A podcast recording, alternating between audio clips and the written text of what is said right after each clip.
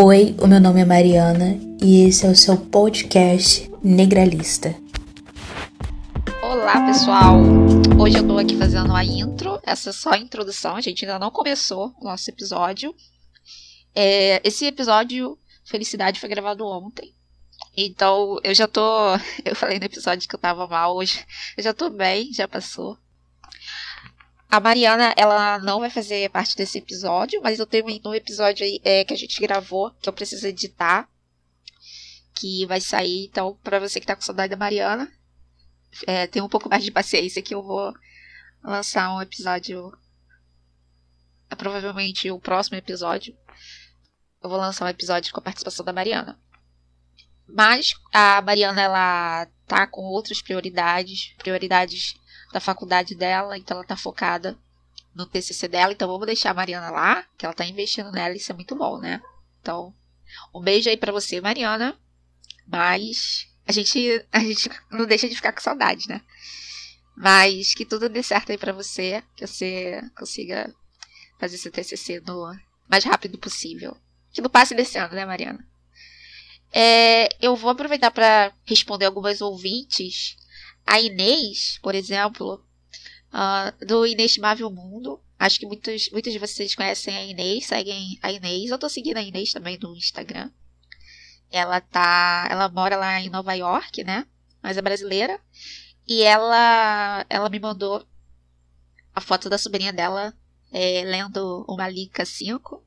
Então eu quero mandar um beijo pra sobrinha da Inês, que é Esther. Só pode ser Esther, né? Pela, pela carinha aqui novinha. Então, um beijo aí pra vocês, Té. Espero que você esteja gostando da leitura. Depois você me diz o que, você achou do final do livro. Porque vai ter uma sequência. O que, você achou do livro? Você chegou a ler o livro 1? Ele é curtinho, vale a pena pra você poder compreender o que tá acontecendo aí no 2. É, então, um beijão pra você. Um beijão pra você também, Inês. Um beijão pra, pro seu público aí, que te segue. E obrigada aí pelo carinho e parabéns pelo seu trabalho que você inspira também mulheres negras que te tem como modelo, né, de afinal você mora em Nova York, pode viajar. Isso é muito bom porque mexe com os nossos sonhos e torna a gente um pouco mais ambiciosa quando a gente vê figuras assim de representatividade de mulheres negras é, ocupando espaços é, não convencionais pra gente, né? Isso mexe com os nossos sonhos e pode levar a gente muito longe. Então, quem quiser seguir a Inês e acompanhar o trabalho dela, ela é só buscar, foi o que eu fiz, Inestimável Mundo. Busquei no Instagram para segui-la e acho que ela tem outras redes sociais também. Só que eu não, eu não uso outras redes sociais, então eu não posso acompanhar ela por outros, outras, outros veículos. Eu também estou aqui com o e-mail da Ticiane. Tudo bem, Ticiane? A Tiziane, eu não sei de onde ela é, mas talvez ela seja de São Paulo, não sei. Tudo bem com você, Tiziane? A Tiziane, ela disse que ela acompanhava muito a margem do feminismo. Tá morto, né? Vai continuar morto. E agora ela tá acompanhando o podcast Negralista. Provavelmente também já deve ter passado lá no canal, né? Do YouTube. É, são trabalhos bem diferentes. Não sei se vocês perceberam isso. É, ela agradece pelos conteúdos libertadores e que contribuíram muito para ela. Então aí tá ouvindo, né, Mariana? Ela tá agradecendo os conteúdos do, do nosso trabalho.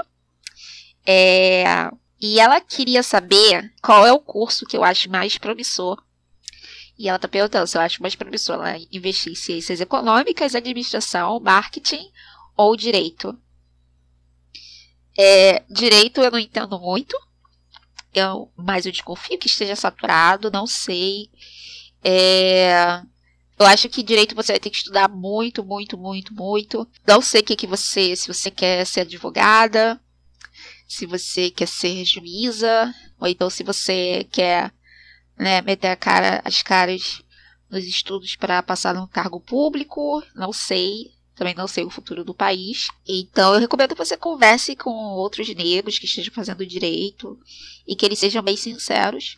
Dá uma olhada na grade também para ver se você sabe se a faculdade você vai gostar. É, eu eu não encararia uma faculdade de direito porque eu tenho um grave problema com não apenas com é, lógica fuzzy que é aquela lógica que não faz muito sentido, é, o, o direito, as áreas de direito são muito ilógicas para mim. E aí você tem que aceitar né, as teorias de direito. Eu teria muitos, muitos problemas, porque eu sou bem rebelde. Então eu teria graves problemas de seguir essa carreira. Eu tenho péssima memória. Como é que eu vou decorar esse bando de leis? Eu não seria boa. É... Vou falar de, entre ciências econômicas, administração e marketing. Ciências econômicas, entre as opções que você me deu. Todas elas são da área de humanas, né?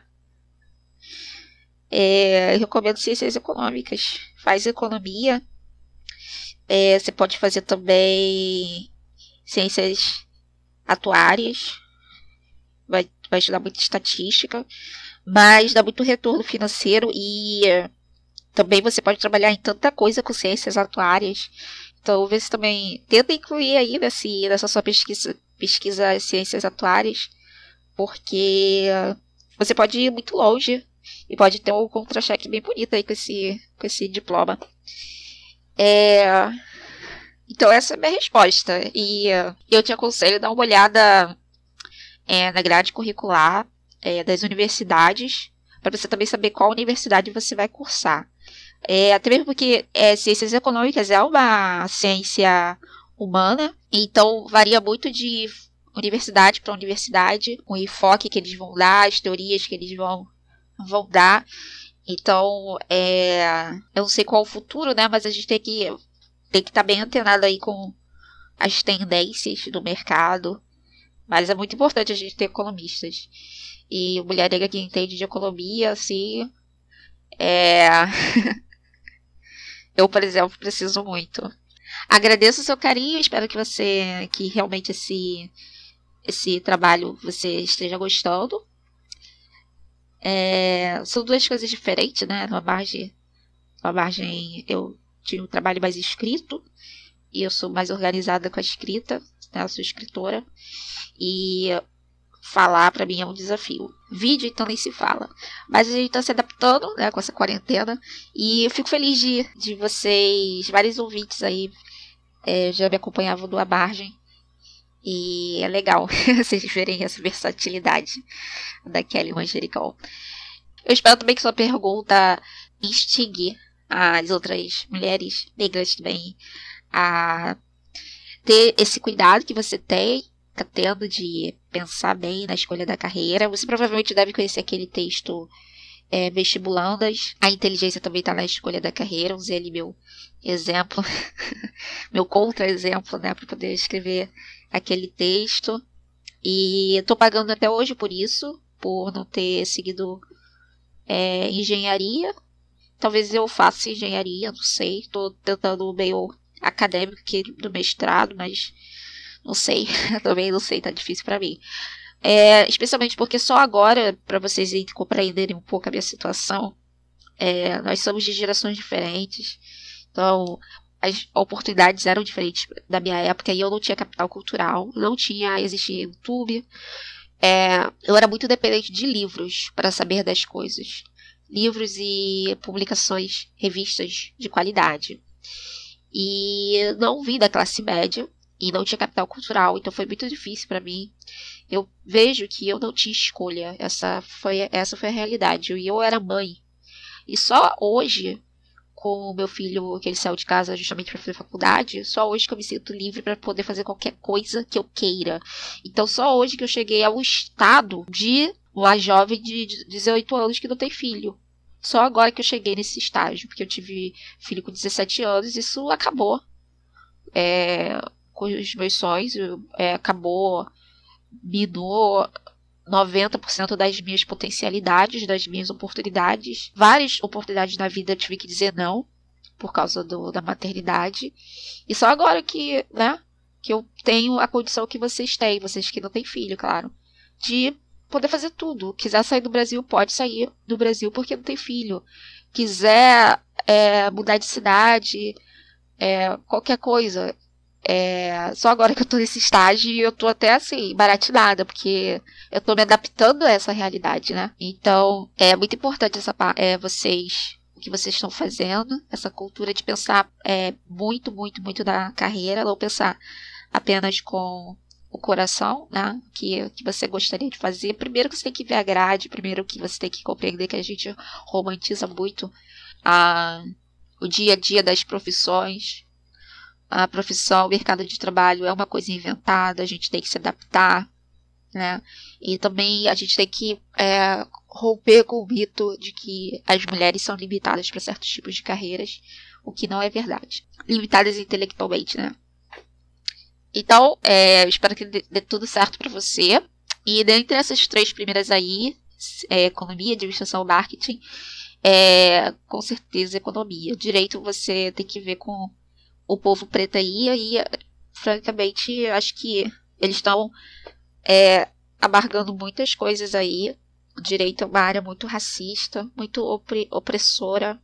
Olha, eu acho que você Acho que você é, acho que você não vai ter uma vida muito feliz na cursando a carreira de direito não, mas é, tudo depende né, do que você vai fazer. Só que ai, o povo de direito você vai lidar com tanta corrupção ali.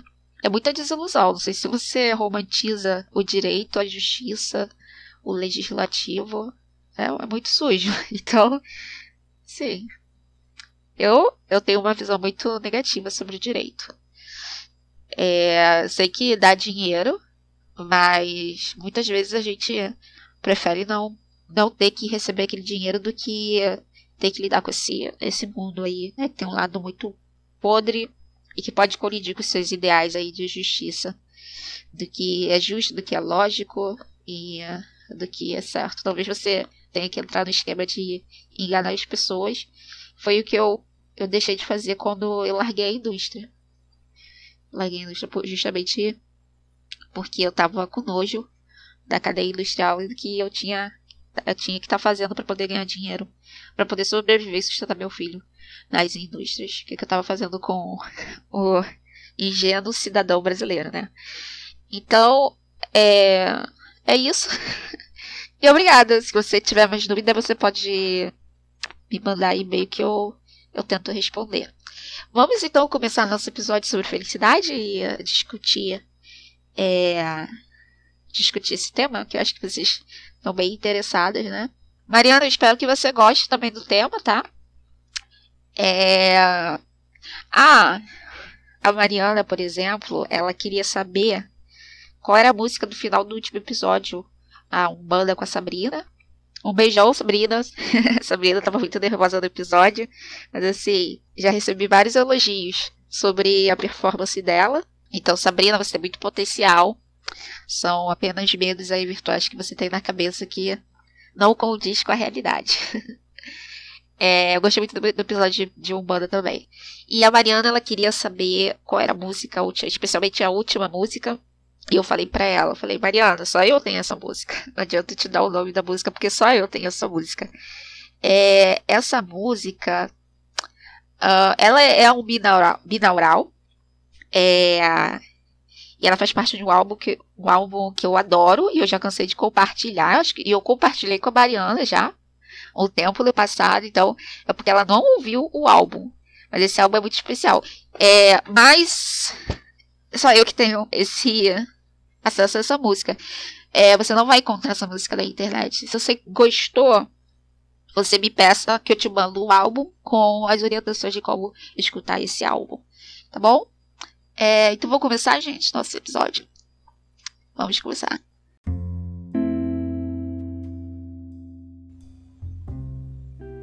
E aí, meus queridos ouvintes e ouvintes do nosso podcast Negralista, como é que vocês estão? Eu hoje não estou me sentindo muito bem. Mas. Mas existe um, um lado bom disso. Eu geralmente.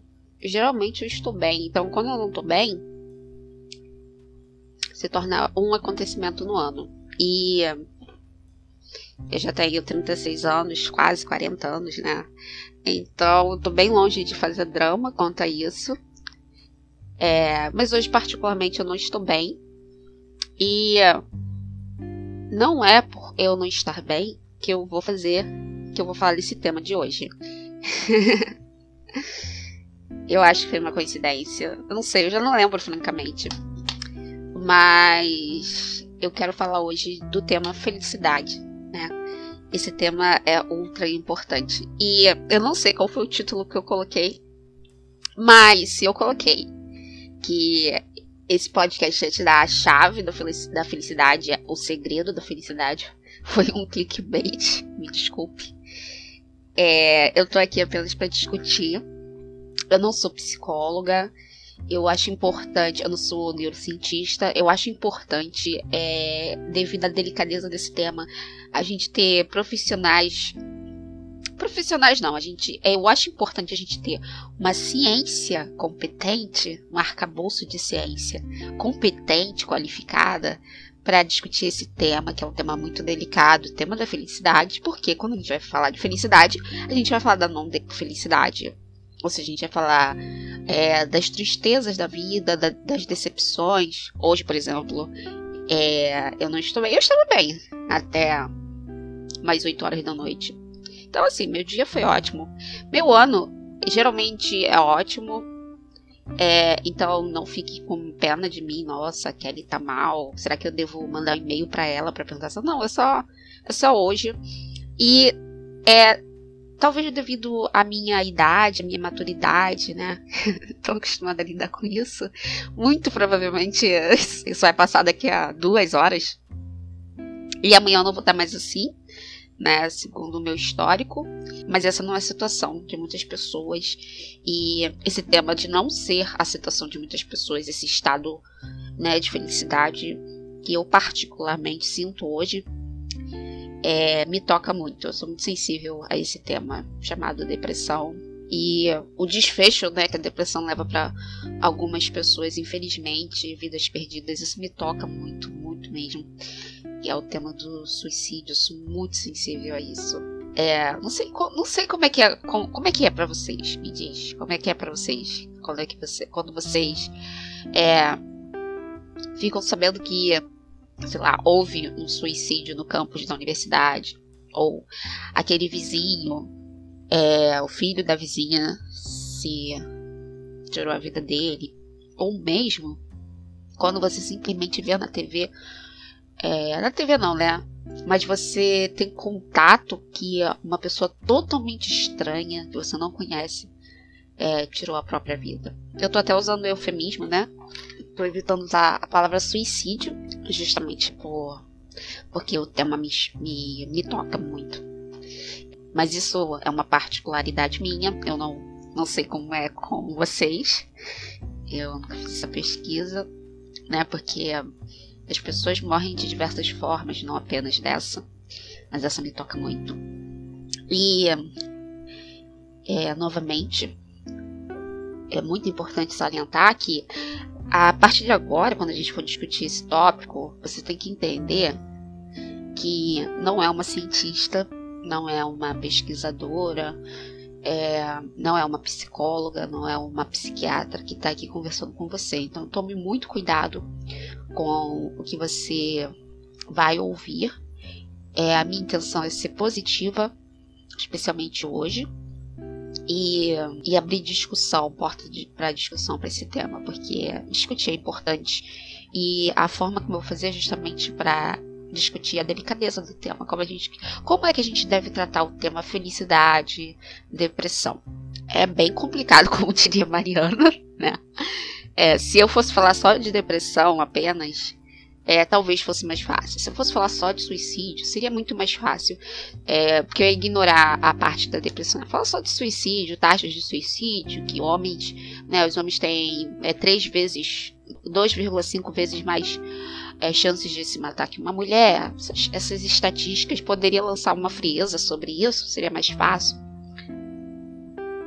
Mas não, vou falar de felicidade como um todo, no geral sobre essa questão da depressão, do suicídio, especialmente eu sou é um ponto delicado para mim, porque muitas vezes eu tenho que fechar os olhos e concentrar para lembrar que eu tive depressão a vida toda.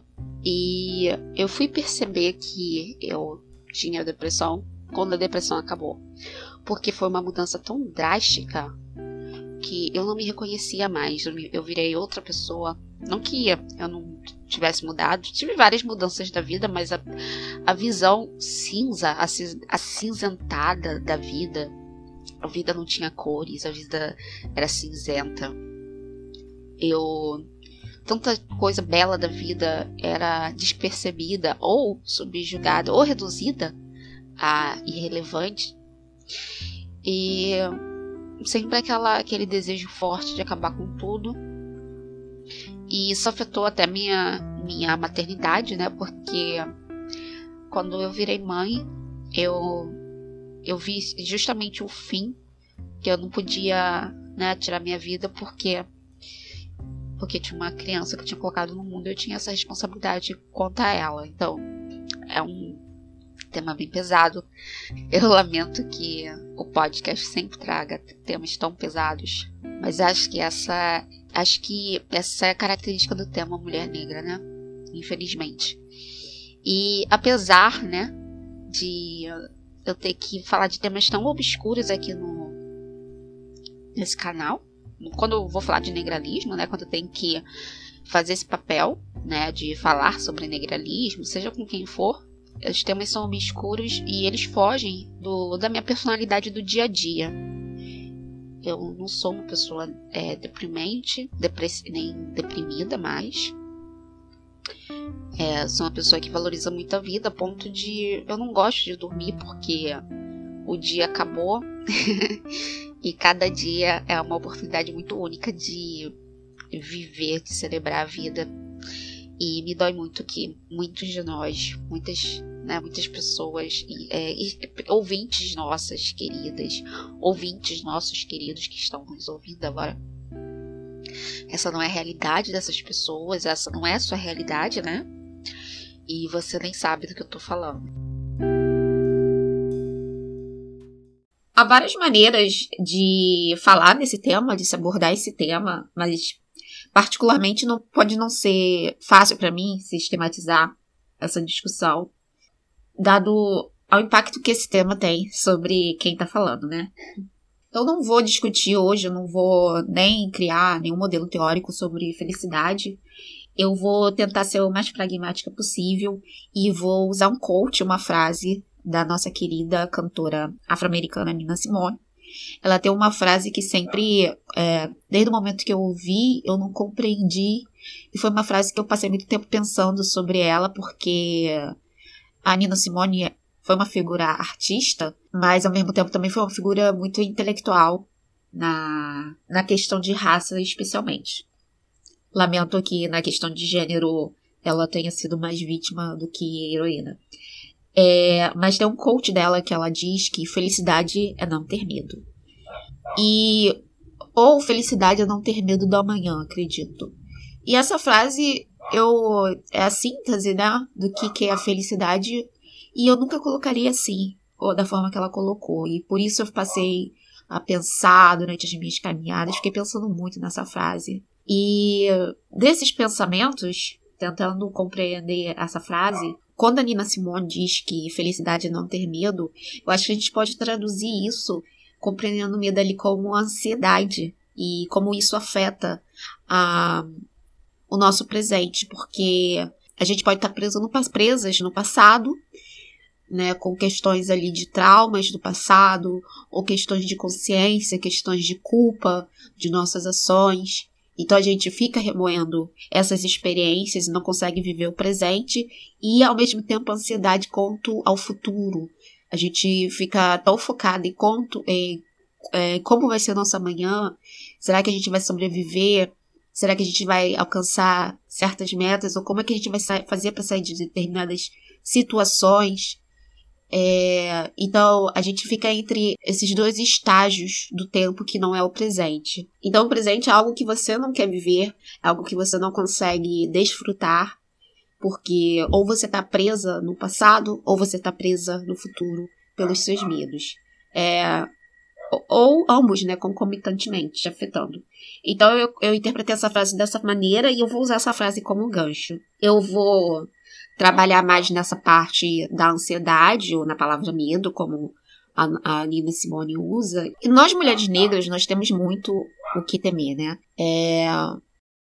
Mas antes da gente começar a aprofundar essa discussão da maneira como eu vou fazer, eu quero que você fique tranquila quanto a, a sair daqui alguma visão neoliberal, porque eu sou uma pessoa que estou familiarizada com o pensamento neoliberal, sou crítica do pensamento neoliberal. É um pensamento que vai reduzir a culpa, vai reduzir as justificativas é, das tristezas que as pessoas sofrem no próprio indivíduo, vai, vai trazer esse pensamento reducionista que o indivíduo é o único responsável pelo sucesso dele e o sistema, ora ele nem existe, né? Que é quando esses neoliberais eles negam o machismo, eles negam o racismo, por exemplo. Eles são negacionistas dessas, da existência desses sistemas, ou então eles minimalizam os impactos desses sistemas e culpam mais os indivíduos. E, claro, quando você tem um pensamento neoliberal, você é, inevitavelmente acaba sendo racista e machista. Então, você pode ficar despreocupado, porque negralismo, ele é, ele tem uma, um dos princípios negralistas do negralismo é o afrogenocentrismo. Então a gente aqui é muito preocupado com a questão de raça e gênero e a gente não está aqui para te culpabilizar pelos seus problemas. O sistema aqui ainda tem muita relevância. E ele é a causa dos nossos fracassos sociais. Se o sistema melhorasse, se o sistema mudasse de maneira positiva, as estatísticas mudariam de maneira positiva. Então, aqui nessa discussão, o neoliberalismo, o pensamento neoliberal está desligado, mas só por causa disso, eu não preciso lançar a mão de uma falsa dicotomia de que eu não posso focar em questões individuais e discutir condições e circunstâncias individuais, porque ao mesmo tempo que existe o sistema, a maioria de nós não está confinada numa solitária, especialmente aqui no Brasil a gente tem, um, tem certos graus de liberdades e são esses graus de liberdades que eu acho que a gente é, deveria explorar, porque no nosso dia a dia, no nosso cotidiano, há botões que a gente pode apertar ou não, há portas que a gente pode abrir ou fechar, há perguntas uh, para quais a gente pode dizer sim, não, talvez, não sei, me dá um tempo para pensar. Então a gente tem certos graus de liberdade ainda aqui na nossa sociedade, ainda. E pensando na questão de mitigar, de reduzir, reduzir os danos, a gente pode sim trazer uma abordagem que vai trabalhar, vai fortalecer o indivíduo. E no caso aqui, a mulher negra, se ela tiver. É, é o que a gente chama de empoderamento, né? Eu gosto dessa palavra. Então, se a gente puder empoderar os indivíduos, os indivíduos vão poder formar uma luta mais, mais eficaz. Então, para a gente poder ter uma luta eficaz, a gente tem que ter indivíduos é, fortalecidos e, e não autodestrutivos ou que se destroem, que são tóxicos um para os outros. Isso é tático, isso é racional, isso é isso é humano, né? A gente se adaptar às condições negativas do meio e tentar somar, somar forças para a gente buscar as soluções mais sustentáveis. E apesar de hoje a gente não trazer uma abordagem é, com uma teoria, com teorias né, mais abrangentes e científicas, eu defendo o poder da troca de experiência porque durante muito tempo a humanidade ela só teve a oralidade a favor dela. É, a escrita só tem aí, vamos dizer, uns 10 mil anos, né? Enquanto a humanidade, é, que foi muito dependente da oralidade, da troca de experiências orais. É, isso aí durou uns 200 mil anos no mínimo para nossa espécie. Então era assim: você tinha um problema, você expunha seu problema é, de maneira oral para o outro, e o outro com mais experiência dizia: Eu já passei por isso, ou meu avô já passou por isso, ou minha mãe já passou por isso, e o que ela fez para superar foi isso, isso e isso. Então, a troca de experiência também é muito válida. É, quando eu penso nisso, quando eu penso no poder da literatura da literatura de ficção, porque ali a gente vê os personagens, a literatura é uma maneira da gente meditar, é uma forma da gente meditar, né? É uma relação mais intimista com a história. E ali, através dos personagens, a gente constrói a empatia de saber, de se colocar na pele do outro através da ficção, em situações que a gente não passa, mas através da leitura a gente pode é, viajar e se teletransportar para o que os os escritores estão retratando ali na, nas experiências daqueles personagens e assim a gente constrói não apenas empatia, mas também identidade, a gente se identifica com os personagens. Então é por isso que eu valorizo a troca de experiência. Mas hoje eu vou pedir também que você valorize o poder da escrita, porque a escrita é uma tecnologia que a gente criou, uma técnica de expor é, elementos gráficos ali na, na frente dos nossos olhos. E assim a gente pode sistematizar, organizar os nossos pensamentos num papel e essa essa extensão né, do nosso cérebro, ele, ela retorna a mente de uma maneira mais organizada. Então a, a escrita ela tem esse poder. Então eu peço que você valorize o poder da escrita, ou pode usar outros recursos tecnológicos, como planilha de Excel, ou se quiser anotar no seu celular. Mas vamos usar ah, o poder da escrita para a gente poder organizar os nossos pensamentos. E seguindo essa linha da Nina Simone, de que felicidade é não ter medo, a gente vai pegar os nossos medos e a gente vai separar em duas categorias. É, uma categoria eu vou chamar de concreta e a outra virtual. Os medos concretos vão ser aqueles medos que ameaçam diretamente a nossa existência. E quais são esses medos? Não é fácil, não é difícil definir, né? Ah, o medo de não ter o que comer hoje ou amanhã, o medo de, de não ter o que beber, a segurança da até a segurança da nossa água é um medo concreto, o medo de algo estar tá afetando a nossa integridade física ou a nossa saúde, o medo de não ter um abrigo, um abrigo físico. Então, essas coisas são medos concretos. Então, eu peço que você separe esses medos que você tem é, dessa categoria, você coloque nessa categoria medos concretos. É, em contraposição, a gente vai ter os medos virtuais. O que, que são os medos virtuais? São medos que não afetam e não trazem uma ameaça direta para a nossa sobrevivência. Mas muitas das vezes são esses tipos de medos que, que dominam as nossas ações, certo? Os medos virtuais. O que, que vão ser os medos virtuais? É, vou dar exemplos. Medo, por exemplo, de das pessoas não gostarem do seu cabelo, das pessoas é, rejeitarem, te rejeitarem, fazerem comentários, ou lançar olhares preconceituosos com o seu cabelo crespo.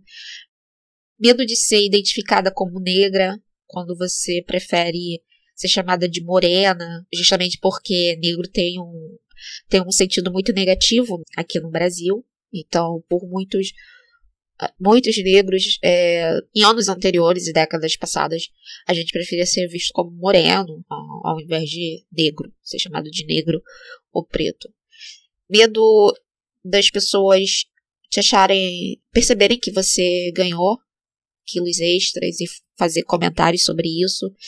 Medo das pessoas não gostarem da sua roupa. Medo das pessoas perceberem que você é pobre. Medo de sair sem maquiagem, sem batom. Medo de expor suas opiniões políticas. Isso é um medo, principalmente hoje em dia, que tá, a gente está bem politizado aqui no Brasil. De uma maneira polarizada, medo de ser rejeitado romanticamente por aquela pessoa que você tem interesse romântico, medo de ser abandonado por um ente querido, seja um amigo, seja um companheiro romântico, um parceiro romântico, medo de ser vista como alguém que não é politizado ou que é ou que não é politicamente correto nas redes sociais e até o medo de não alcançar algumas metas, seja de não passar na, no vestibular ou não cons conseguir terminar a faculdade no tempo esperado ou não ficar rico. Então, todos esses medos aqui, a gente tem muita coisa para colocar do lado do medo virtual mesmo. E o que, que, a gente vai fazer? A gente vai, cada medo, isso é uma coisa individual, por isso que eu tô falando para você sistematizar, organizar seus pensamentos através da escrita. E para isso você também vai precisar de uma honestidade intelectual, porque você não está fazendo isso por mim, você está fazendo isso por você. Então, esse é um diálogo muito intimista entre você e você mesmo. E cada um desses medos virtuais, eu quero que você lance mão da racionalidade, você comece a problematizar os seus medos. Por quê? Porque no fim, esses medos todos, eles podem ser traduzidos como algo chamado aprovação social. esses medos, na verdade, você está com medo de não receber uma aprovação social. Então, o que, que você está fazendo? Você está polarizando muito a sua vida, você está centrando muito a sua vida na aprovação social. Então, você está, no fim, descentralizando a sua própria vida para viver em prol da aprovação da sociedade. Então, no fim, esses medos aqui estão relacionados com o nosso medo de desagradar o público, de desagradar a comunidade, de desagradar a sociedade. Ou seja, a gente está com medo de não ter aprovação social. Esses são os medos virtuais. Os medos virtuais são assim tão virtuais? Não. Eles existem, eles estão aqui desde sempre, antes da nossa espécie surgir. É uma coisa muito instintiva esse medo de aprovação social. Eu sempre tenho isso em mente, que o medo de aprovação social ele faz parte de um sistema genético nosso, instintivo, e ele é muito forte. E ele é forte por quê? Porque dentro da nossa espécie, dentro da, da nossa classe, na verdade, primata, esse medo é o que, né, o medo vem lá da, da parte da amígdala, que é a parte mais primordial, é mais elementar do cérebro. É, o medo fica ali na amígdala, tem origem ali na amígdala cerebral. E esse medo de desaprovação social foi o que permitiu a sobrevivência das espécies dentro, dentro da classe primata, porque nós somos seres sociais e nós somos muito dependentes de interações sociais. Então, esses medos, apesar de eu estar chamando eles de virtuais, eles não são eh, tão virtuais assim, porque a razão para você ter medo e você está sendo condicionada por esse medo, é porque esse medo afeta sim a sua sobrevivência de maneira indireta mas afeta. Só que nós não somos macaquinhos, nós não somos micos, nós não somos chimpanzés, nós somos seres racionais. Então dá pra gente, apesar de sermos termos esse instinto, dá pra gente não ser tão marionete desses instintos, dá pra gente racionalizar as condições pra gente buscar melhores condições de vida pra gente. A gente tá lutando aqui contra os efeitos negativos da natureza.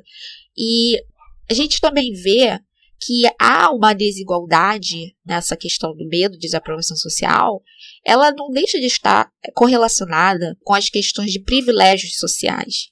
Então, é muito mais pesado a questão da aprovação social para nós mulheres negras. Isso afeta a nossa sobrevivência, por quê? Porque a gente não vai conseguir arrumar emprego. Só que a nossa condição natural, in natura, não é precisar de emprego. Porque a gente, qualquer tipo de trabalho que a gente precisar fazer, o mais natural é a gente fazer por nós mesmas e sobrevivermos. Mas não, o sistema está desconfigurado de uma forma que se você não tiver emprego, você não come. A gente vive na lei da moeda.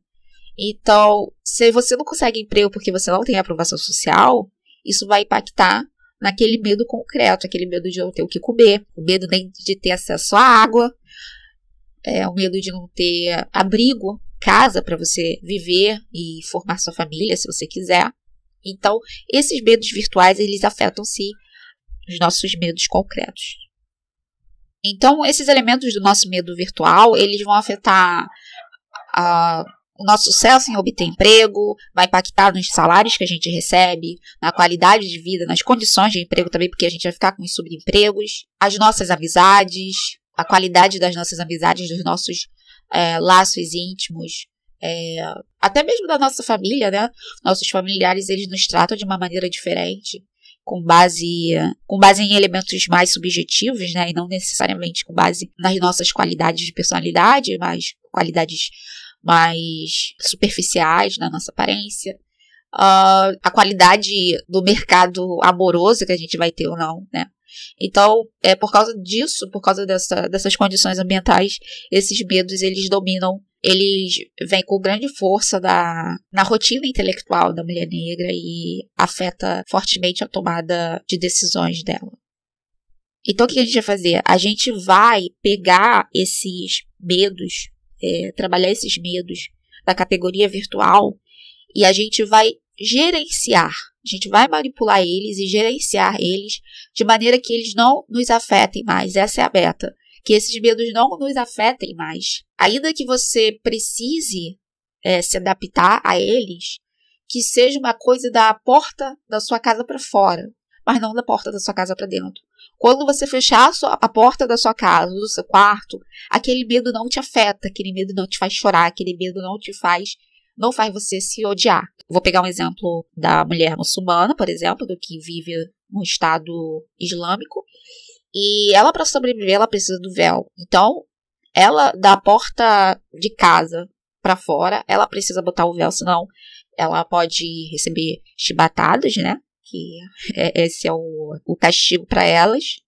E também vai ser, vai sofrer críticas sociais ali na, no país que ela vive. E ela não pode fazer nada contra, contra isso, porque ela vive no Estado Islâmico, ela não, não, pode, não pode se refugiar. Então, ela tem que aceitar para sobreviver. Essa é a realidade de vida dela. Mas, quando ela chega em casa e se olha no espelho, a ausência de véu não faz ela pensar aquilo que a sociedade pensa sobre ela. Muito pelo contrário. Ela prefere ela sem véu, porque se o correto fosse nascer com véu, ela nasceria com um véu na cabeça. Não faz parte da natureza dela. A mesma coisa a gente, nós mulheres negras. É, não, faz parte da, não faz parte da nossa natureza os traços finos que a gente busca tanto na maquiagem. É, a gente tenta afinar muito os nossos traços para ficar parecendo com uma latina. Você olha, por exemplo, a Nicki Minaj de antes, né? Antes dela ser famosa, e olha a Nicki Minaj de hoje. Ela parece muito mais com uma mestiça, com uma latina, com uma indiana do que com uma, uma afrodescendente. E ela faz isso para ganhar dinheiro.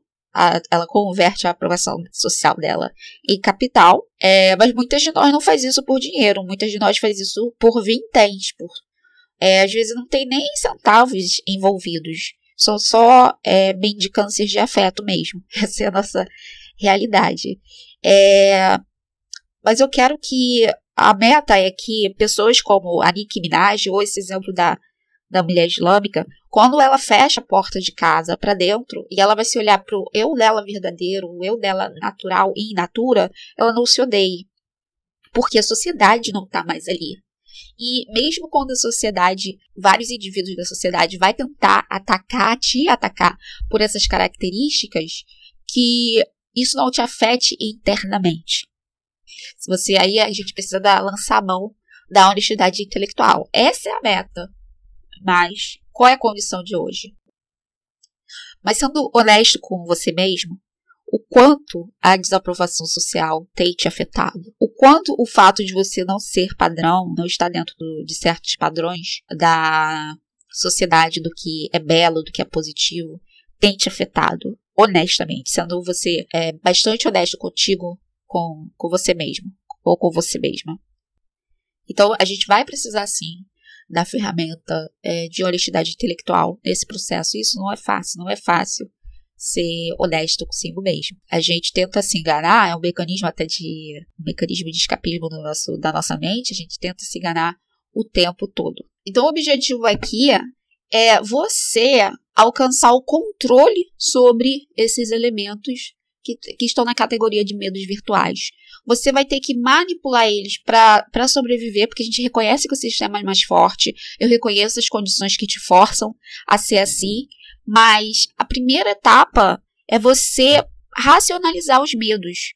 E para isso a gente precisa de honestidade intelectual, mas outra coisa que, que eu percebi é que, tomando por mim mesma, eu sou uma pessoa que me autoaceita muito. E por que, que eu aceito muita coisa em mim que a sociedade desaprova? É porque eu me aprovo muito, francamente. É, é uma, é uma relação de muito orgulho que eu tenho é, sobre muitas coisas que, não 100%, não 100%, muita coisa eu não gosto em mim. É, mas eu reparei um padrão. Aquilo que eu não gosto em mim, é aquilo que eu também não gosto no outro.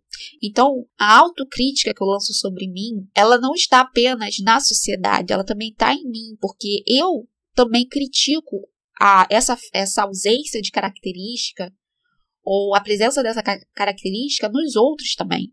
Por exemplo, eu não gosto das minhas coxas. É uma coisa que me incomoda muito, as minhas coxas. Mas outras mulheres que vão ter a coxa parecida comigo, eu também vou, vou achar a coxa feia. Vou achar esse tipo de coxas feias nela. Mas no momento que eu parar, deixar de criticar isso em outras mulheres, eu vou parar de criticar isso em mim também. Então, a gente não consegue é, desconstruir o auto-ódio sem desconstruir o ódio contra o outro. Então, essa, essa é uma parte que eu acho até bonita, né? Porque para você alcançar a aprovação de si mesma, você tem que deixar de desaprovar os outros, você tem que deixar de ser uma pessoa tão crítica do outro. E aí cada um desses medos aqui, na verdade, são preconceitos seus e que você tem que levar eles ao, ao nível de conceito. E a gente só consegue levar eles ao nível de conceitos, a gente só consegue formar conceitos através da intelectualidade. E essa é a parte chata, que as pessoas não gostam de estudar, as pessoas não gostam de obter mais informações. E como a gente vive é, numa sociedade multicultural, cheia de informação, é, é muito fácil a gente ser ignorante. Numa civilização tão complexa, tão multicultural, com tanta guerra da informação, a, ser ignorante é a, a norma. Porque não dá para saber de tudo. Porque é muita informação. Então, como é que eu vou compreender que a pele negra não é um defeito não é um defeito, que a pessoa seria muito melhor com aquela, com aquela pele branca, quando eu faço parte de uma sociedade racista, eu fui socializada dentro de uma sociedade racista, eu tenho um, um nojo, uma ojeriza, uma aversão à pele negra. Então, como é que eu vou desconstruir isso sem uma contracultura, já que a cultura é de racismo, é de afrofobia.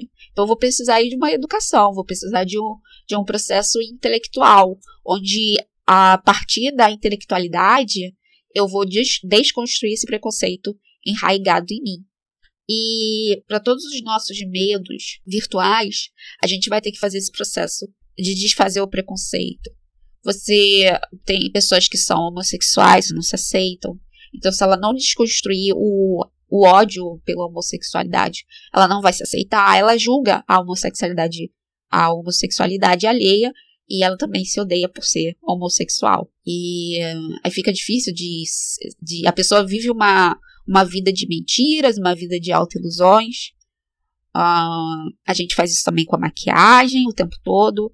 A gente faz isso é, com os filtros nas redes sociais. A gente faz isso com, com o consumismo, onde a gente quer provar que a gente tem mais dinheiro do que a gente, do que a gente tem, para provar para outro que a gente que a gente tem dinheiro, né? Que a gente é bem sucedido. Então a gente muitas vezes a gente compra objetos pelas marcas e as marcas têm que ser caras e não pela qualidade ou pela pelo background ético que aquela marca, aquela indústria tem, ecológico, né? A gente não se importa com isso, a gente se importa com a marca. Tudo isso está dentro dos medos virtuais. Então, para a gente poder nos libertar, para a gente poder se libertar disso, a gente tem que se libertar dos nossos próprios preconceitos. E para isso a gente vai precisar de duas ferramentas: honestidade intelectual e intelectualidade.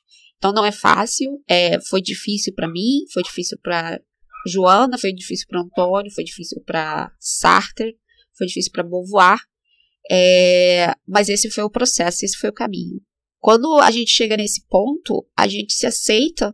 E por mais que para a gente sobreviver, como a, o exemplo da, da mulher muçulmana que eu dei, por mais que para a gente sobreviver a gente tenha que deixar de ser a gente, a gente é, precisa ainda usar maquiagem e muitas outras coisas, perucas, wigs, do lado da porta para fora, porque a gente ainda a gente não ainda não é autossuficiente a ponto de confrontar a sociedade sem graves impactos econômicos, da porta para dentro esse ódio não pode existir. Tem que existir o oposto a ele. Você tem que aprender a valorizar as suas características, você tem que aprender a valorizar os seus pontos fortes e desenvolver eles. Porque, caso contrário, você vai ser nada mais do que a marionete da sociedade e você não vai estar tá vivendo a sua vida de uma maneira muito inteligente. Isso lembra muito o meu texto Egocentrismo Inteligente, né? Que lá eu defendo que a gente tem que a gente tem que se autocentrar nas nossas vidas, né? Só que para isso a gente ao mesmo tempo precisa de trabalhar a nossa intelectualidade. E aqui é a mesma conclusão.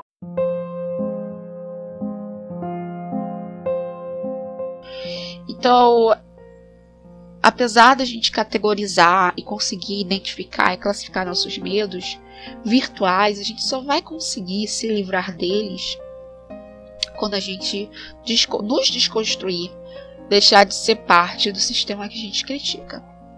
É, isso explica muito da minha felicidade. Porque eu sou uma pessoa feliz. Porque eu sou uma pessoa que me aceita muito. E aí eu vou entrar no outro ponto. Essa minha autoaceitação, ela é, primeiramente, ela é carta magna na minha vida. Ela é o centro. Ela é o meu eixo cognitivo. E o me aceitar me faz com que eu não use o outro como parâmetro do que eu deveria ser. Porque o fato de eu não ser o outro não me anula. Então, diversas vezes, o tempo todo, eu estou em competição apenas comigo mesma e não com o outro. Porque se eu ficar usando o outro como parâmetro, eu estou num jogo que eu já parei para racionalizar alguns anos atrás que é o que mexe muito com o jogo da inveja, inclusive, né? Aquela coisa de eu ficar me competir, competindo com fulano, competindo com cicrano, porque eles alcançaram coisas e não reconhecer que eu tô sendo é, peão, peão de um jogo de competição. Eu já passei por essa, por essa fase. Passei por essa fase há muitos anos atrás, já, faz décadas. E isso me libertou. Então não tenho competição com fulana e nem com cicrano. Eu tô sempre tentando ser melhor do que eu era ontem, mas para o meu próprio benefício. E não para receber validação social. Então, os meus medos concretos me afetam. Os meus medos virtuais, eu apenas preciso manipular eles, eles não são medos mais. Eles são apenas elementos que eu preciso manipular porque, infelizmente, eu preciso sobreviver em sociedade. Então tem que jogar com eles de uma maneira de que a sociedade vai me favorecer, mas nunca que a opinião da sociedade ou esses medos sejam os meus medos reais.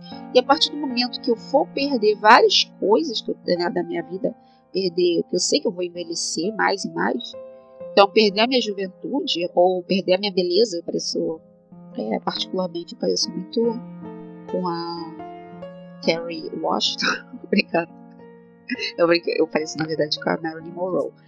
É, mas o fato de eu parecer com a Marilyn Monroe é. Eu tô servindo aqui, eu tô servindo a sociedade que precisa muito ficar olhando uma Marilyn Monroe. Então, no final, sou apenas o adorno da sociedade, né? Mas é, eu me recuso a ser algo utilitário, utilitarista para a sociedade. Então, é verdade, realmente, eu e a Marilyn Monroe, nós parecemos irmãs gêmeas, só que acontece, como eu me recuso a parecer com a Marilyn Monroe, eu não quero agradar a sociedade, você vai olhar para mim e você vai falar, cadê a Marilyn? Cadê a Marilyn Monroe? E eu não tenho, mas é porque todos os dias eu me maquio para ficar bem diferente uh, da Marilyn, para não sofrer assédio e não, e não ser um mero objeto da sociedade, até mesmo porque ela se matou na minha idade que valeu ser a Marilyn Monroe. Então eu não quero ser a Marilyn Monroe. Eu quero, eu, eu não quero que a sociedade me assedie, eu não quero que a sociedade, é, eu não quero ninguém, né, é, me bajulando porque eu sou muito bonita e não quero que ninguém fique me bajulando porque eu quero pessoas verdadeiras do meu lado. Essas pessoas não existem. Eu também já estou num ponto que eu estou muito autossuficiente. É, mas é, essa questão é muito particular. Eu sou eu, eu tive minha trajetória, eu tive as minhas leituras, eu tive os livros que eu li, é, eu tive as experiências que eu tive, as lágrimas que eu derramei, os momentos que eu derramei, as condições me transformaram, me trouxeram aqui e eu estou bem. Ainda bem para mim. Mas é, isso nunca. Eu não, eu, eu não entendo que porque eu sou assim, eu estou nessa condição, é, você deveria é, lidar com a vida da mesma maneira que eu. Então, assim, toda a minha trajetória de vida me transformou assim. Mas quando eu era criança, eu não era assim. Eu era muito medrosa, eu era muito é, dependente de aprovação social, né? Eu queria agradar os outros, o problema estava sempre em mim. Então, passei por uma, várias transformações que me trouxeram a esse ponto. E um lance de sorte, eu sobrevivi no sistema. Mas não é o caso da maioria. E a gente tem que ter empatia de compreender isso. Novamente, o problema está, está no sistema e não no indivíduo. Se o sistema mudasse, as estatísticas mudariam. Se o sistema mudasse para melhor de maneira positiva, as estatísticas mudariam de maneira positiva. E esse é ainda uh, a égide dessa discussão. Então, o que eu, eu, onde, onde eu estava agora aqui, eu estava falando é da importância de você problematizar esse instinto que não está te fazendo bem de competição.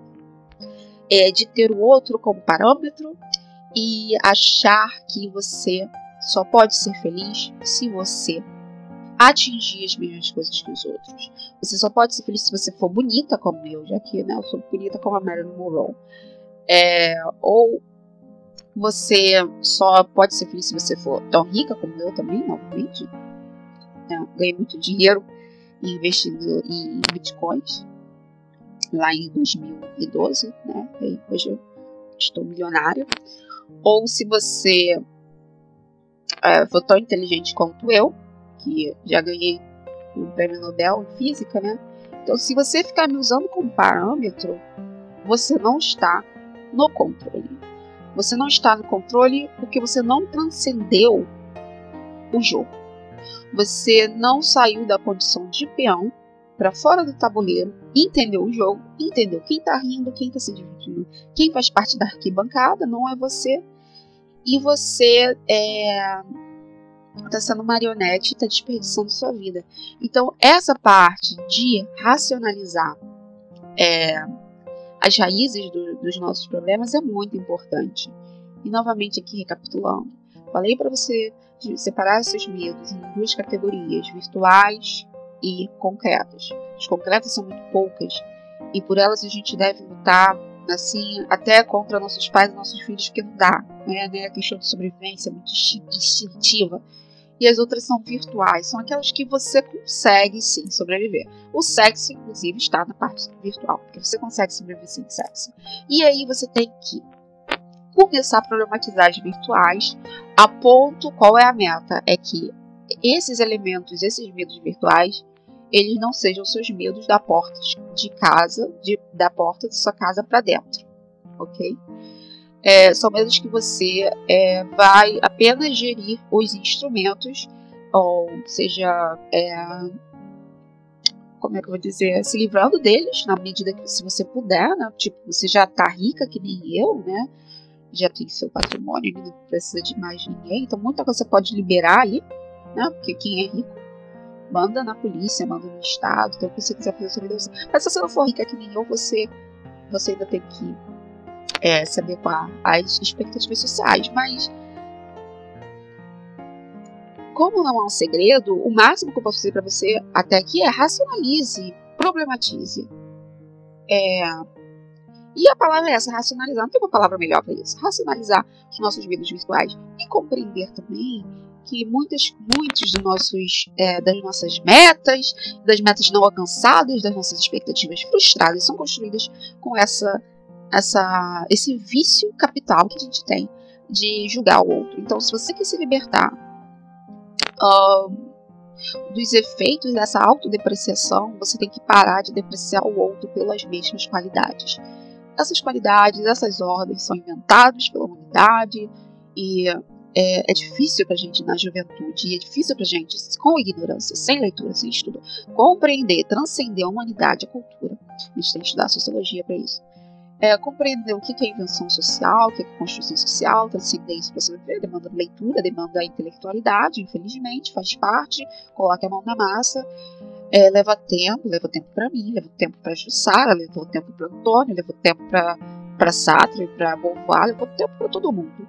E é, não é fácil ler, mas a gente é uma prática que a gente constrói. Hoje em dia tem YouTube para me tá? Não gosto muito, mas tem. Tem uns podcasts, né? Você está aqui ouvindo podcast por razões intelectuais, porque eu não estou te fazendo rir. É, então, há várias, aí, várias ferramentas. Aproveite, você é milênio. E é possível, sim, se desconstruir. Conta a questão de depressão e suicídio. Eu já estive aí. A vida era cinza. E não, eu não vou dizer para você que você tem que fazer esforço para você sair dessa. A questão da depressão é a seguinte: o indivíduo que tem depressão, seja você ou seja aquele seu ente querido, ele não quer sair da depressão. A questão é que ele é o próprio inimigo dele. Ele não quer sair da depressão, ele quer dar um fim na vida dele. Então não adianta dar uma lista de coisas para essa pessoa fazer. Não adianta dar uma lista de coisas para você fazer, porque você não quer fazer. Então, é assim, diante do que eu li e do, diante do que eu vivi. Na verdade, mais diante do que eu vivi. Eu sei que é mais forte do que você. Eu sei que você não quer sair dessa. E é, eu sei que você está numa situação que as pessoas deveriam parar para te dar atenção. E a única solução é essa. A única solução é que você tenha um amigo, uma amiga, um parente, um ente querido capacitado, é, uma profissional, um profissional que vai te tirar dessa, porque sozinho você não vai conseguir. E esse é o problema da depressão. E esse é o problema que a gente, no centro, quando a gente está nos seus cubos, a gente não entende, a gente não compreende o quanto aquela pessoa, ela não quer, a pessoa com depressão, ela não quer sair da depressão. A pessoa com depressão tem a certeza absoluta de que a vida não vale a pena. Então, todo blá blá blá que eu estou dizendo é porque eu estou enganada sobre a vida. E eu já estive aí, eu sei que a vida sempre precisa. Só que eu fico muito triste porque, como eu saí dessa situação, eu sei que a vida não é assim. É, é muito triste que vidas foram perdidas por uma alienação, uma alta alienação. E o sistema causa isso. O sistema ele faz a gente não se sentir em tribo, não se sentir em família, não se sentir em comunidade, não se, não, não se sentir na nossa casa, a gente se sentir uma célula estranha e que não se adapta a nada, a nenhuma meta, a nenhuma a nenhum projeto.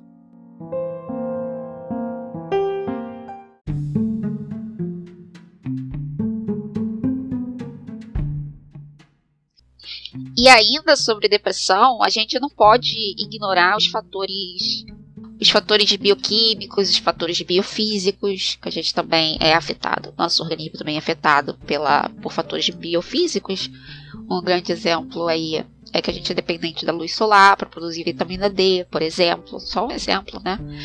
E a vitamina D também está relacionada com a nossa saúde mental, por vários mecanismos ali complexos, né? Não é tudo tão diretamente, são cofatores. É, há muitos estudos hoje direcionando a saúde mental para um, uma rediscussão da microbiota do intestino. É, se você não está familiarizado com isso, você já pode se atualizar, né? Para você também na sua luta aí contra a depressão, ou contra outras doenças mentais, não é só a depressão. A gente tem muitas pessoas aí com transtorno de ansiedade, é, limitando as suas vidas. Temos pessoas com o chamado transtorno de personalidade bipolar e outros tipos de personalidades limitantes. Eu eu sou um exemplo que só consegui sair dessa da depressão, como eu falei, que é uma coisa que me afetava desde a minha infância, mudando a minha dieta radicalmente. E através dessa mudança, tudo mudou e eu pude otimizar bastante os meus potenciais de sobrevivência. E a minha, a minha perspectiva sobre a vida mudou é, drasticamente. É, isso foi, foi, foi muito benéfico para mim e isso que me mantém com a minha dieta regrada não tenho nenhum interesse de voltar a ser aquela Kelly. Que era uma Kelly. É, assim, não quero nem imaginar, não quero voltar para isso. É, são vários fatores. Também é, a falta de. Isso acontece muito com nós mulheres, nós somos muito domesticadas.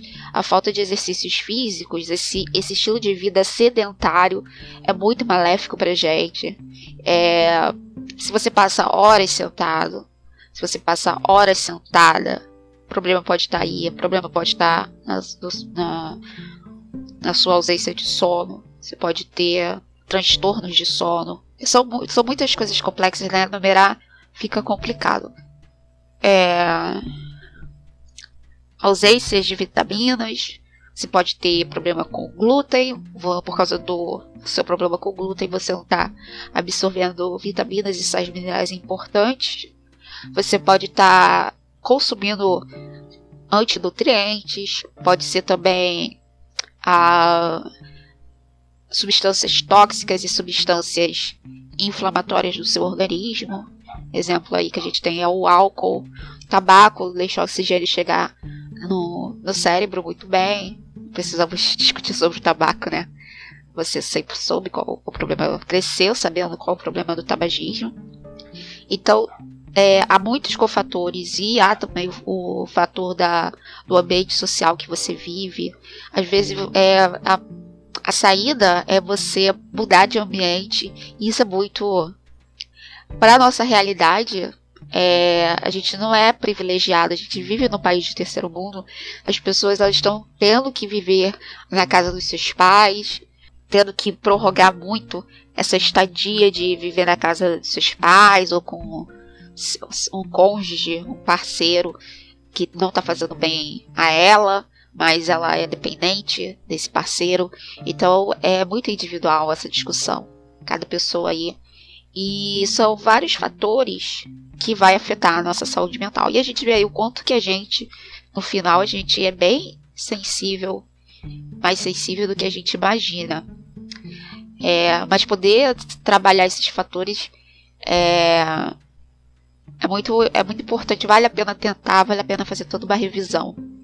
Tentar. Mas como eu disse, a pessoa que tem depressão, especialmente, ela não tem muito interesse em fazer isso, infelizmente. É uma característica da depressão, né?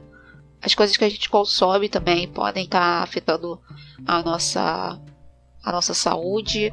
Às vezes é bom parar de consumir certos conteúdos que está aumentando a nossa ansiedade ou está trabalhando com a nossa. afetando a nossa autoestima, ou então está construindo sonhos que no final são esses sonhos que tornam a gente.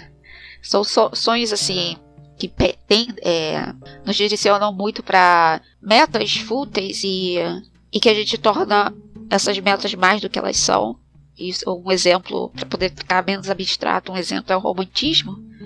Né? Se a gente ficar consumindo aquele sonho essas mídias que polarizam a discussão de que você só pode ser feliz se você tiver aquele relacionamento retratado em Hollywood, e aí isso não condiz com o mercado de pessoas que a gente tem para se relacionar, mas a gente coloca, a gente finca isso como o nosso objetivo maior de vida, a gente vai ficar muito frustrado, então o romantismo também tem que ser revisado nessa discussão. Então, às vezes a, a, eu acho que o primeiro passo é parar de consumir esses conteúdos que está, são eles que estão construindo a nossa personalidade é, dependente de dependência emocional. Ah, isso vale especialmente para as mulheres. A gente pode estar sofrendo de burnout, que é aquele excesso de trabalho. Né? A gente pode aí ter que, tá, ter que fazer um filtro, ter que abdicar de certas coisas que está estressando. São vários fatores de estresse e o mais inteligente é tentar reduzir a entropia, tentar reduzir o efeito do estresse nas nossas vidas. É, mas, claro, para a maioria de nós, essas coisas não, não são uma opção, a gente não tem alternativa. É uma coisa que me ajudou muito foi, já que eu não tinha dinheiro para, eu não, é nem questão de eu não ter dinheiro. Eu sinto muita falta de profissionais capacitados para lidar com as questões é, de raça e gênero. É muito, é muito ruim você ir para um consultório e ver que a sua psicóloga é racista, que a sua psicóloga ela é só a voz da misoginia, então ela pode estar fazendo mais mal para você do que bem. E a gente tem uma grande carência de profissionais qualificados para certos perfis, principalmente pessoas que estão tentando fugir é, dessa cultura patriarcal, dessa cultura racista. É, o que me ajudou em, em virtude disso, é, diante, é, reconhecendo o problema, foi consumir é, conteúdos sobre psicologia para compreender como é que funciona o cérebro, como é que funciona a mente, como é que funciona os paradigmas, é, como é que eu estou suscetível a ver a realidade de uma maneira mais difícil do que ela realmente é de nossos vícios, vícios da nossa mente. Por exemplo, eu li um livro chamado O Poder do Hábito, esse livro é muito bom. É, há muitos livros assim da, de, da, área de da área de psicologia, de neurociência, que vai trazer insights bem construtivos e que podem mudar nossos paradigmas. É, mas eu faço isso consumindo muito tudo em, em inglês, então eu tenho uma biblioteca vasta e conhecimento de ponta por causa da minha facilidade com o idioma. Então, para eu buscar informação é muito fácil. Muito mais fácil do que se eu fosse dependente apenas, apenas da língua portuguesa. Então, os pontos que eu preciso trabalhar, que eu tenho precisado trabalhar para compreender é, certos vícios, um deles que vocês já sabem que eu já dividi aqui é a minha procrastinação. Então, todos nós somos, temos nossas próprias fraquezas, não, é só, não é apenas da depressão. Consumir esses materiais ajuda muito. Se você puder ler bons livros é, de qualidade, eu recomendo. É, tem livros, mas infelizmente muitos, muitas publicações do fim é, são mais tóxicas do que do que o contrário. Um exemplo de publicação que eu já li da minha juventude é horrível esse livro. É o livro chamado Os Homens São de Marte e as Mulheres São de Vênus. É um livro que só propaga neurosexismo. Se eu fosse por esse livro, né? Ou eu ia chegar à conclusão de que eu sou homem, ou ia chegar à conclusão de que eu é, era tolice ia ficar tentando investir em uma carreira que, que tem como base ciências exatas. E a sorte é que eu como desde criança eu nunca tive dificuldade com matemática e ciências, muito contrário. Antes de ter contato com esse livro, eu já sabia o que, o que, o que eu era, né? Como é que eu era. Então eu fiquei ali tendo que, é, pela conclusão do livro, é, me categorizar como pensamento de homem, cérebro masculino, né? Mas enfim, é, a gente tem que saber, como eu disse, é muito, muita guerra da informação, então é complicado. Por isso que eu sou muito é, cautelosa, inclusive, aqui na hora de repassar, conversar, dialogar com vocês, porque eu acho que vocês têm que aprender a ter mais autonomia nessa busca, nessa busca crítica é, de informação. Não é fácil, não é fácil, é uma construção, por isso que a alfabetização científica é importante, mas retornando, retomando aqui no ponto é, essas literaturas me ajudaram muito. Tem um, um, podcast que eu ouço muito, por exemplo, que, é, que se chama You Are Not So Smart. Esse podcast, ele, ele tem temas muito interessantes sobre neurociência, sobre cérebro, sobre efeitos é, psicológicos da nossa mente. E fica revisando estudos, é muito interessante mesmo. E me ajudou é, também a entender. Estudei muito narcisismo também, para poder saber identificar é, táticas de canibalismo social que vários indivíduos aplicam. Os narcisistas, por exemplo, eles são muito charmosos e é muito fácil se apaixonar por um narcisista no fim, essa paixão é uma lavagem cerebral que você sofre, que você pode ter muita dificuldade de se livrar dela, mas é por causa de táticas ali de manipulação é, que o narcisista aplica sobre você, né? E se te torna escravo dele, te torna é, dependente emocional dele. E no fim você não é um narcisista, você simplesmente foi vítima de técnicas de manipulação é, mental e você não sabe disso porque você não compreende como funciona o narcisismo. Então vale muito a pena, porque uma das personalidades mais cativantes e é, principalmente para pessoas que são de grupos mar marginalizados, essas pessoas são muito carentes né? Tem uma autoestima assim, muito comprometida. Então elas estão muito suscetíveis a se apaixonar por narcisistas. Então eu sempre recomendo estude narcisista, que é muito interessante. É, claro, quando você não é vítima disso, você só vê tanto o dependente quanto o narcisista como objetos de estudos. Essas, essas duas personalidades são bem caricatas no final, especialmente o narcisista, o sociopata, o psicopata, mas é, na vida real eles fazem estragos, né? Fica aí essa, esse jogo entre o narcisista o dependente, e às vezes constroem famílias, os filhos é, são vítimas aí dessas interações nada, nada hum, saudáveis. Então é importante a gente identificar para a gente poder é, sair desse, desses círculos e dessas interações. Então é importante estudar. Então aqui eu não falei, é, eu não tô aqui falando de narcisismo. Você, se você não sabe, se você não estudou sobre narcisismo, você não tá aprendendo ainda aqui. Não é por esse episódio que você vai aprender. É uma, uma escola. Uh, então fica aí a recomendação de, de se você não tem amigos qualificados, parentes qualificados, seus pais não são qualificados para lidar com as suas demandas, é, você também não está encontrando profissionais aqui no Brasil competentes para trabalhar com as suas demandas, tem também a opção de você procurar você mesmo, de você mesma procurar ajuda da ciência diretamente.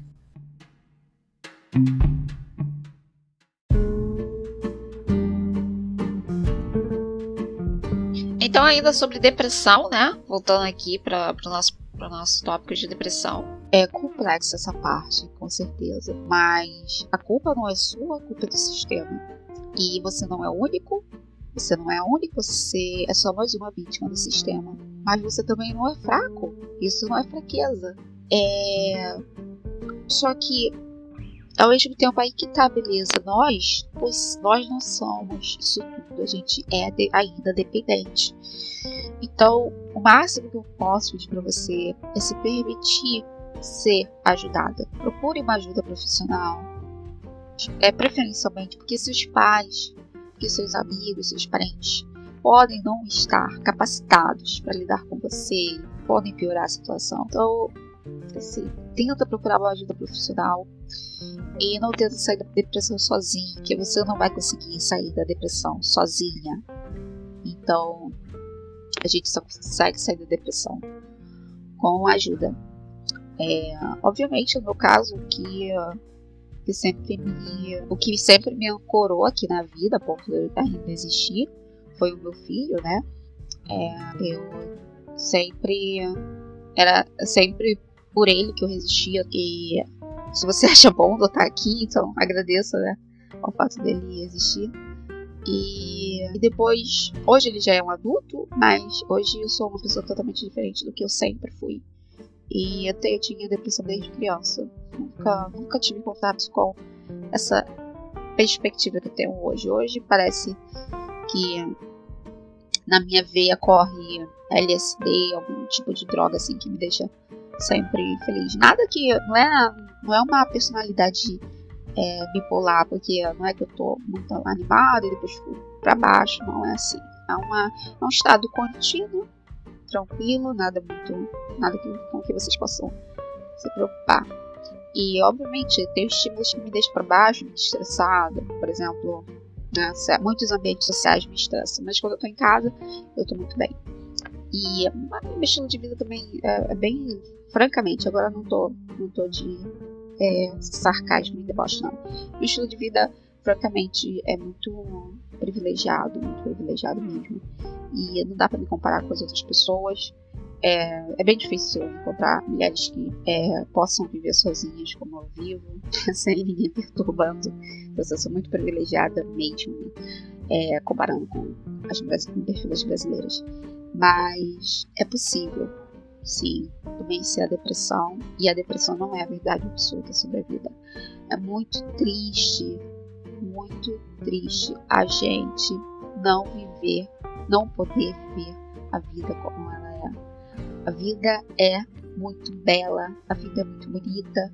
Viver, viver é a. Não tem palavra, é uma, é uma experiência inefável.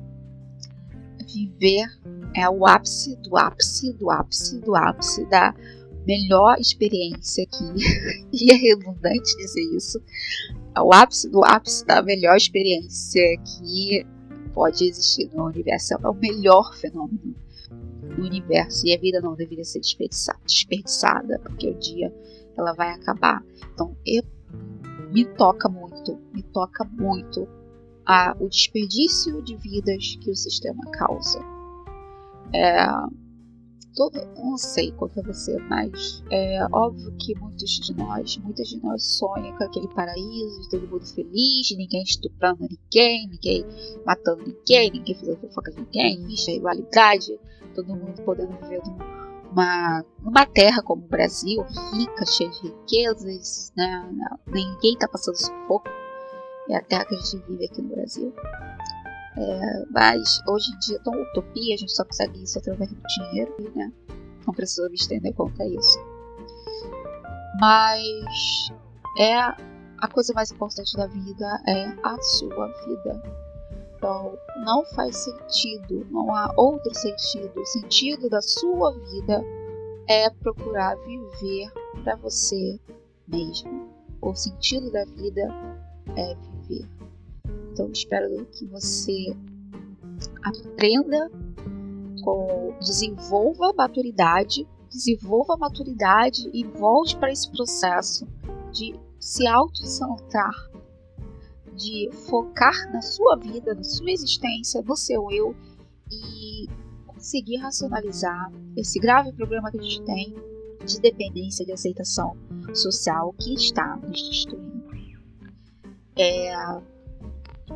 Uma coisa que eu aprendi com The Office é lá no último episódio mesmo, último episódio, né? nem a última temporada, mas é que a beleza da vida é a gente ver beleza no ordinário. Então, essa é a meta, ver beleza no ordinário, nas coisas ordinárias, nas coisas mais comuns, no cotidiano. A felicidade tem que estar no cotidiano. E não naquelas festas, raves, naqueles eventos caros, ou né, naqueles. uma festa de casamento apenas, né? Tem que estar no cotidiano.